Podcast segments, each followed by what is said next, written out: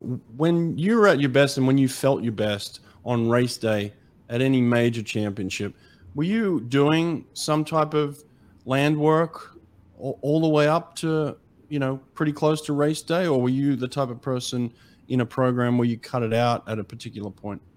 I love this question because we get this question a lot. I was doing like I remember um, you actually even see I don't know if you saw on our Instagram, but I have this picture of me um, you know, at, in Athens, Greece, at one mm-hmm. of the mm-hmm. pools. Like I think I was probably three or four days out, and I was like, I, ha- I found this rock because they didn't have any med balls, and I was like doing like kind of like chest throws, but actually not throwing the rock mm. to get my med ball throws. Wow.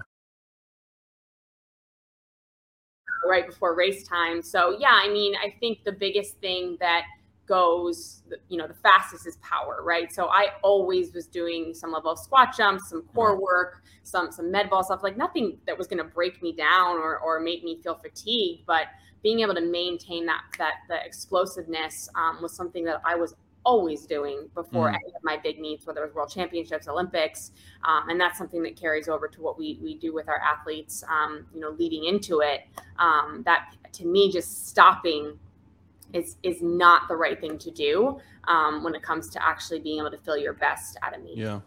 Yeah, it's one of my big regrets actually is, is, I did do that. You know, like 04 was kind of the end of my career, getting close to it. And, and strength and conditioning back then was like you work really hard for a certain period of time and then you just do nothing for three or four weeks. You know, it's just like cut everything out.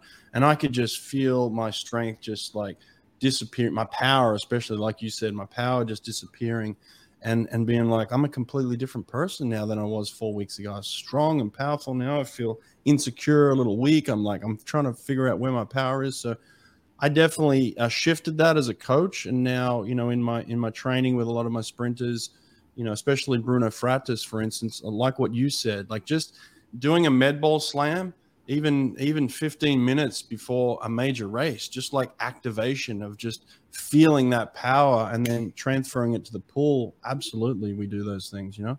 Yeah. Yeah. Yeah, yeah.